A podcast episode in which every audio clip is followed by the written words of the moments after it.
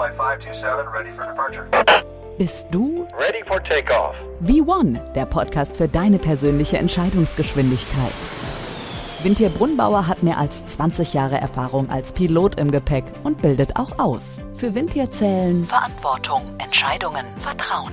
Hol dir den gewünschten Auftrieb. Auf zum nächsten Ziel, dein eigener Erfolg.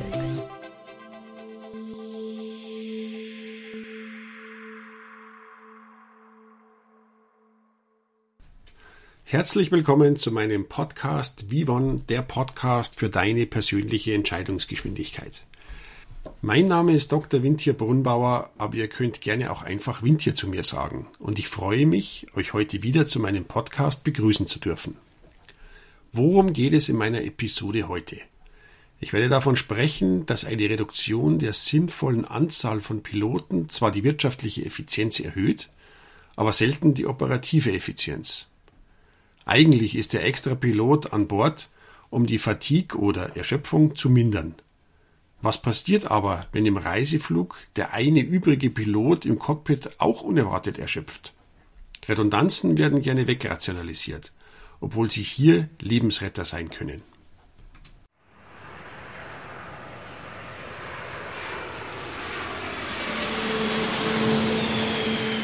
Ready for takeoff.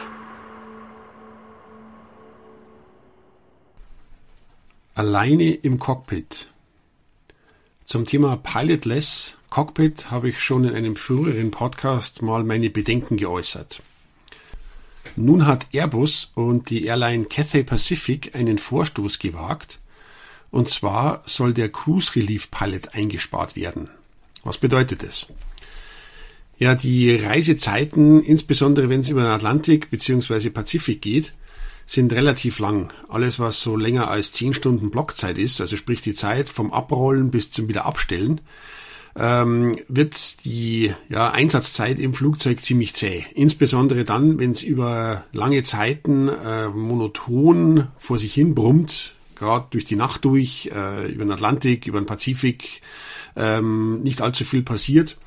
Und dafür gibt es einen dritten Piloten, der dann die anderen beiden Piloten unterstützt, und zwar dadurch, dass er durchtauscht. Das heißt, der erste Pilot kann dann durch den dritten ausgetauscht werden, kann schlafen, kommt dann zurück und anschließend wird der zweite Pilot die Möglichkeit haben, sich auszuruhen. Nun versuchen die beiden Firmen ein System hochzuziehen, in dem man sich eben diesen dritten Mann sparen kann und dafür raffinierte Technik einsetzt, damit eben der eine Pilot, der dann noch im Cockpit bleibt, äh, die Sache im Griff hat, beziehungsweise falls der mal äh, vitalmäßig ein bisschen wegnicken würde, dass der andere geweckt wird, beziehungsweise dann äh, der große Wecker klingelt. Warum kann sowas für diese Airlines interessant sein? Wenn man mal die Personalkosten den Abschreibungskosten gegenüberstellt, dann hat man auf der einen Seite für so ein Flugzeug, wo man eben einen dritten Piloten braucht, ich gehe jetzt mal davon aus, von 150 Millionen Dollar. Wenn das Flugzeug jetzt typisch in Deutschland über 14 Jahre auf ca. 30 Prozent abgeschrieben wird, dann wären das 7,5 Millionen Dollar pro Jahr, beziehungsweise 20.500 Dollar pro Tag, die an Kosten bezahlt werden müssen. Auf der anderen Seite Personalkosteneinsparungspotenziale hier würde ich sagen, bei einem Crew-Faktor von fünf können eben diese fünf Personen, Piloten eingespart werden. Bei einem ja, Tagessatz von circa 300 Euro für einen Co-Piloten wären das dann circa 1500 Euro. Also auf der einen Seite haben wir diese 20.500 Dollar, heutiger Wechselkurs circa 18.000 Euro zu 1500 pro Tag. Jetzt ist die Frage, rentiert es sich am Tag 1500 Euro pro Flugzeug einzusparen? Da ist nun die Frage zunächst einmal wieder, was macht jetzt nun dieser Relief Pilot? Wie schon gesagt, er entspannt, er unterstützt die anderen Kollegen dadurch, dass er anwesend ist, dass die sich ausruhen können. Warum ausruhen? Ja, es gibt einen Begriff in der Luftfahrt, nicht nur, aber primär in der Luftfahrt nennt sich Fatigue. Und Fatigue ist ein Erschöpfungszustand. Das heißt, es ist nicht nur, dass jemand müde ist, weil er schlecht geschlafen hat, sondern das ist über einen gewissen Zeitraum schon passiert, beziehungsweise hat stattgefunden. Und eben diese Fatigue wird gerne durch Schlafmangel und monotone Situationen erzeugt. Also Schlafmangel, weil jemand Stress hat, weil jemand Zeitzonen durchfliegt und einfach sein Körper äh, zur anderen Zeit äh, schlafen möchte, aber er Körper eben jetzt gezwungen wird, weil es draußen dunkel ist, deswegen muss geschlafen werden. Und dann natürlich auch monotone Situationen, gerade wenn ich in so einem Flugzeug sitze, wenn es dann vor sich hin brummt, ich starre die Fernseher an, aber da passiert einfach nichts. Irgendwann kommt mal ein Funkspruch, ähm, in der Zwischenzeit ja, zählt man quasi die Schäfchen und äh, damit das nicht passiert, dass man dann wegknickt, dafür gibt es eben diesen dritten Mann. Wenn jetzt die, dieser Schlafmangel äh, stattfindet, dann können normalerweise in den ersten Tagen Menschen ihren Zustand relativ gut beurteilen. Man merkt, wenn man müde ist oder auch nicht. Wenn aber das längeren Zeitraum anhält, also im weiteren Verlauf, kann der Mensch dann keine Veränderung mehr feststellen, obwohl sich der Zustand weiter verschlechtert. Das ist eine ganz gefährliche Situation. Dazu hatte das Brigham Hospital aus Boston Forschungsergebnisse zum Thema Schlafentzug veröffentlicht. Wenn jemand nur vier Stunden weniger schläft, dann hat er eine Reaktionszeit, als hätte er 0,5 Promille Blutalkohol. Das heißt, wenn jemand einfach nur müde ist, dann kann er nicht mehr so schnell reagieren. Und zwar in dem Fall genau so, wie wenn er sich halt ein bis zwei Bier, beim einen mehr, beim anderen weniger reingestellt hätte. Und das ist eigentlich unerwartet. Ähm, gefährliche Situation, weil jeder eben meint, er hat das alles im Griff, aber dem ist halt nicht so. Noch schlimmer ist es dann, wenn jemand eine ganze Nacht durchwacht hat, dann ist die Reaktionszeit, als hätte er noch 0,8 Promille Blutalkohol. Schauen wir uns mal an, wie Schlaf funktioniert. Es gibt Schlafstadien, in dem jeder sich befinden kann. Zum einen gibt es einen Tiefschlaf, das ist dann so, wie wenn das Hirn ausgeschaltet ist, aber der Körper ein. Allerdings wird der Körper regeneriert. Und dann gibt es die andere Phase, die nennt sich REM-Phase oder REM-Phase. Dort wird geträumt. Da ist das Hirn dann eingeschalten, aber der Körper ist wie gelähmt. Jeder Zyklus dauert circa 90 Minuten und der Körper versucht eben fünf solchen Zyklen durchzuführen. Im ersten Zyklus gibt es relativ viel Tiefschlaf und fast kein REM und im letzten Zyklus ist es dann ausschließlich REM und der Tiefschlaf wird immer weniger. Wenn jetzt aber so ein Zyklus fehlt, dann geht das Ganze schon in Richtung Fatigue. Also zum Beispiel, wenn ich jetzt die letzten Zyklus vernachlässige, also bereits schon nach sechs Stunden wieder aufstehe, dann habe ich schon den ersten, die ersten Anzeichen von Fatigue. Nervig wird es auch, wenn ich später ins Bett gehe, als ich eigentlich ins Bett gehen sollte. Dann gibt es halt nicht so viel Tiefschlafphase und der Körper kann sich nicht regenerieren. Im einen Fall ist es der Körper, im anderen Fall ist es das Hirn. Und im Schlaf werden auch relativ viele Proteine abgebaut, um neue Lernprozesse zuzulassen. Und es unserem Hirn zu ermöglichen, sich nach einem anstrengenden Tag neu zu strukturieren. Wenn jetzt eben nicht ausreichend geschlafen wird und Fatigue herrscht, dann kann durchaus passieren, dass man eben einen Mikroschlaf erleidet. Und so ein Mikroschlaf, der kann von ein paar Millisekunden bis ja mehrere Minuten dauern, obwohl es eigentlich Mikroschlaf heißt. Und das Gemeine daran ist, dass man selber nicht weiß, wie lange er gedauert hat. Deswegen ist hier besondere Gefahr, dass man nicht einschätzen kann, wo es hinläuft. Gewöhnlich lässt sich Fatigue mit zwei aneinanderfolgenden Nächten mit mindestens acht Stunden je kompensieren. Daher benötigt jeder Pilot auch nach maximal einer Woche Einsatz zwei Ruhenächte. Okay, roger that. Man merkt schon, im Cockpit ist Schlafen eigentlich keine echte Option. Wichtig ist auch, dass sich die Piloten gegenseitig kontrollieren und dass man feststellt, wenn der Kollege neben einem gerade wegknickt, dass man zumindest aware ist, dass er nach einer gewissen Zeit wieder aufwacht. Wenn jetzt nun der eine pennt, dann können es allerdings den anderen auch unbemerkt in den Sessel pressen und dann ist natürlich gefährlich, wenn der Flieger ohne irgendwelche Kontrolle und ohne ja, Steuerung, der Autopilot fliegt schon noch, aber wenn dann irgendwas passiert, wird's sportlich. Deswegen, falls es mal eine Situation geben sollte, wo ähm, nicht bloß der der Relief-Pilot vorhanden ist, der dann einen schon ausgetauscht hat, aber gegebenenfalls noch ein zweiter Pilot richtig müde wird, dann könnte man mit der Hilfe einer vierten Person äh, zum Beispiel aus der Kabine, den ersten Piloten noch ja, paar Minuten ausruhen lassen. Das Ganze nennt sich Controlled Rest. Das heißt, er darf dann für ein paar Minuten schlafen. Man schafft normalerweise mit so einem 20 Minuten Schlaf nochmal fünf Stunden äh, sich rüber zu retten. Allerdings äh, braucht man dazu, wie gesagt, zwei wache Piloten beziehungsweise zwei wache Personen, die sich dann gegenseitig kontrollieren, dass nicht der andere schläft. Zum Beispiel gibt es in der 757 und 767 eine spezielle Option. Und zwar ist da eine Eieruhr im Overhead-Panel eingebaut. Das heißt, wenn jetzt einer die Augen zumacht, beziehungsweise noch zwei weitere Leute an Bord sind, aber als Restrisiko, die auch schon recht müde sind, dann stellt man diesen Wecker eben auf 20 Minuten. Und falls es dann wieder erwarten, doch alle eine Augenpflege durchführen, dass dann zumindest der Wecker die Leute nach 20 Minuten wieder aufweckt einfach als Sicherheitsmaßnahme. Gewöhnlich braucht man das nicht, aber wer weiß, was alles passieren kann, deswegen ist es durchaus sinnvoll. Man muss allerdings aufpassen, wenn man eben diese, diese kurzen Schlaf durchführt, dass man anschließend noch mindestens zehn Minuten ähm, vom Schlafen auskühlt. Also sprich, man wacht zwar auf, man kriegt zwar die Sachen um sich herum mit, aber man soll sich noch zehn Minuten rausnehmen, bevor man dann wieder als ja volles Crewmitglied mitarbeitet.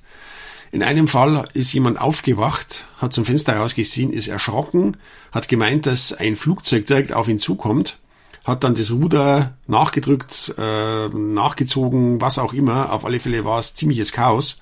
Im Nachhinein hat sich herausgestellt, dass er einfach nur einen Stern gesehen hat und er hat ihn missverständlich als anderes Flugzeug gesehen. Deswegen, wie gesagt, nach dem Aufwachen noch ein bisschen entspannt bleiben, bevor es dann losgeht. Wenn jetzt eben dieser eine Pilot nach Ideen von äh, Airbus und Cathay Pacific in dem Cockpit alleine drin sitzen soll, dann soll dieser eben verkabelt werden, damit während der andere äh, Bubu macht, beziehungsweise da sich äh, regeneriert, nicht dann alleine irgendwann äh, der Fatigue zum Opfer fällt und dann einfach wegpennt. Dazu soll eine ja, Studie beziehungsweise Verfahren entwickelt werden, die dann eben die Vitalsensoren, äh, wie zum Beispiel Körpertemperatur, Puls oder auch anderes überprüft. Gegebenenfalls wird es dann auch Videos geben, die halt dann einfach schauen, ob die Augen noch auf sind. Und äh, genau. Allerdings ist natürlich die Herausforderung, wenn ich jetzt da alleine in dem Cockpit hock und ich auf die Toilette muss, was mache ich denn dann? Ähm, nehme ich dann eine Flasche oder nehme ich eine Windel? ähm, die Kollegen aus China haben das zum Teil schon getestet, zwar nicht wegen äh, Single Pilot Cockpit, allerdings äh, wegen Corona. Und da gab es ja schon mal einen Aufruf, dass bitte die Piloten nicht mehr aus dem Cockpit rausgehen sollen und bitte auch Windeln anziehen, damit sie eben nicht auf die Toilette gehen müssen. Also es ist schon, gibt schon gewisse Erfahrungen. Nichtsdestotrotz ähm, sind da noch einige Themen äh, offen, sage ich mal. Es sind zwar schon ähm, rein von der Technik her spezielle Features vorgesehen, wie zum Beispiel Autoland, ich muss dann nur noch einen Knopf drücken und dann landet das Flugzeug von alleine. Da gibt's mittlerweile schon kleine Flugzeuge, kleine, kleinere Flugzeuge, also je nachdem, wie man sieht, die können das. Ähm, andere Flugzeuge haben zum Beispiel so ein Automatic Emergency Descent drin, das heißt, falls die Druckkabine äh, ähm, ab, abfallen sollte, beziehungsweise der Druck nachlässt, dann ist so eine gewisse Gefahr, dass man geistig abdriftet, weil der Sauerstoff nicht mehr reicht. Und wenn dann die Bedingungen stimmen, dann fängt das Flugzeug von alleine an zu sinken, sendet raus, dass ein Notfall ist und dann geht's eben los. Diese Systeme sind zum Teil schon Realität, aber man sollte auch aufpassen, dass die ja, Systeme, diese geilen Ideen auch äh, zuverlässig sind. Es gab ja diesen Unfall von Tesla mit dem Autopiloten, wo dann die Kamera an einen LKW ja missinterpretiert hat, äh, weil die Bemalung auf dem Anhänger doch nicht so war, wie es normalerweise die Entwickler sich ausgedacht hatten. Und dann ist der Tesla einfach volle Granate in diesen Anhänger reingerauscht. Ähm, ich glaube, es gab sogar einen Toten.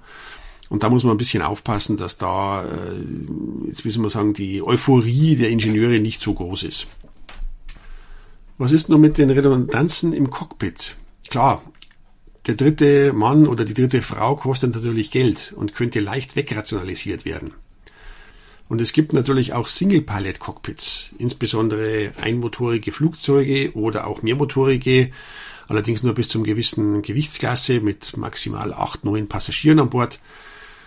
Allerdings sind natürlich dort die Einsatzgebiete ganz anders. Hier geht es darum, dass man kleine Distanzen überwindet und wenn mal was passieren sollte, gibt es unzählige Optionen, wie man die Situation retten könnte. Im schlimmsten Fall landet man in irgendeinem Feld. Das geht natürlich bei einem großen Jet, wird das spannend, insbesondere wenn das Ding dann irgendwann um die 300 Tonnen hat und eine Anfluggeschwindigkeit von ja, knappen 300, dann wird das schon äh, ja, sportliche Sache, da in irgendein Feld reinzurutschen. Insbesondere, wenn ich jetzt auch bei so lang, Langstreckenflugzeugen an eine Atlantiküberquerung denke und wenn ich jetzt da alleine in diesem Cockpit sitzen würde und mir drückt irgendwo eine Scheibe raus, dann kann der schon mal kurzfristig relativ hektisch werden mit dem Risiko, dass ich das gar nicht mehr mitbekomme. Dann macht's Peng und dann ist die Scheibe draußen, bis ich an die Sauerstoffmaske lange. Das kann sein, äh, dass das einfach zu spät ist, weil gewöhnlich passiert sowas nicht. Wenn ich jetzt allerdings noch einen zweiten Piloten an Bord habe und äh, man hört diesen Knall und schaut den Kollegen an und der zuckt, dann zuckt man selber auch und dann ist die Wahrscheinlichkeit, dass äh, rechtzeitig die Masken aufgesetzt werden, einfach höher. Übung ist das eine, wenn man im Simulator super ständig übt, aber wenn es dann mal wirklich Peng macht, im echten, eine echte Decompression stattfindet, dann ist das natürlich noch was anderes. Auch ist es interessant, einfach noch extra Ressourcen an Bord zu haben. Der dritte Mann, der dann in dem Fall der zweite ist, hätte eben, wie gesagt, hat noch ein drittes Augenpaar, also in dem Fall eben das zweite, weil der andere, der andere Kollege ja gerade am Schlafen ist. Aber er kann eben auch als weitere Ressource eingesetzt werden. Das wird dann interessant, wenn man eben äh, mit drei Mann an einem großen Flugplatz anfliegt, wo man vielleicht nicht ganz so oft hinfliegt, dann hat man eben mit dem dritten Mann ein drittes Augenpaar an Bord, der dann im richtigen Moment schreit, wenn es eben nicht ganz so optimal abläuft. Natürlich ist dieser dritte Mann zunächst redundant, also eigentlich überflüssig. Aber seine freien Kapazitäten können sehr hilfreich sein. Sei es, dass er die Checklisten lesen kann oder eben auch nur beobachten, was die anderen tun. Falls es dann zu einem gefährlichen Schwachsinn ausartet, kann er rechtzeitig eingreifen. Ich persönlich sehe die Redundanzen bis zu einem gewissen Maß als essentiell für die Effizienz. Zum Beispiel auch bei Krankheit oder Urlaub, wenn es jetzt ganz global um die Einsatzmöglichkeiten gibt von Kollegen. Oder eben auch, falls bei unerwarteten Situationen, im schlimmsten Fall Unfall oder aber auch bei ähm, unerwarteten Wendungen eine Flexibilität notwendig ist. Es kann sein, dass ein Flug zum Beispiel länger stattfindet, einfach durch irgendwelche technische Probleme, durch operationelle Probleme. Und dann sind einfach zwei, drei Stunden gleich weg. Wenn aber dann am nächsten Tag pünktlich losgeflogen werden soll, dann kann das nicht funktionieren, weil eben noch äh, Ruhezeiten eingehalten werden müssen. Wenn ich dann eine gewisse Redundanz habe, um eben auch Kollegen losschicken zu können, dann hat es für die Operational Effizienz einen riesen Vorteil, weil auch die Hektik nicht vorhanden ist. Warum erzähle ich euch das? Checkliste. Erstens. Wirtschaftliche Effizienz ist selten operative Effizienz. Behalte die Folgen im Auge. Zweitens. Fatigue oder Erschöpfung. Unterschätze die Folgen nicht. Drittens.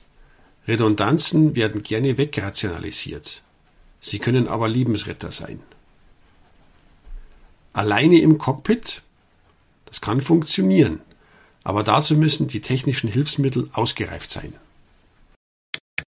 Checkliste completed.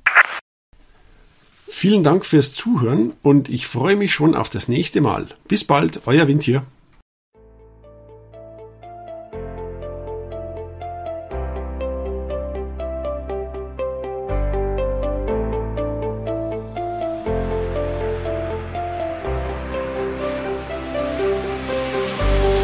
V1, der Podcast für deine persönliche Entscheidungsgeschwindigkeit. Reserviere dir jetzt schon dein Ticket für die nächste Folge. Mit einem Klick diesen Podcast abonnieren und du landest garantiert in der Fastlane.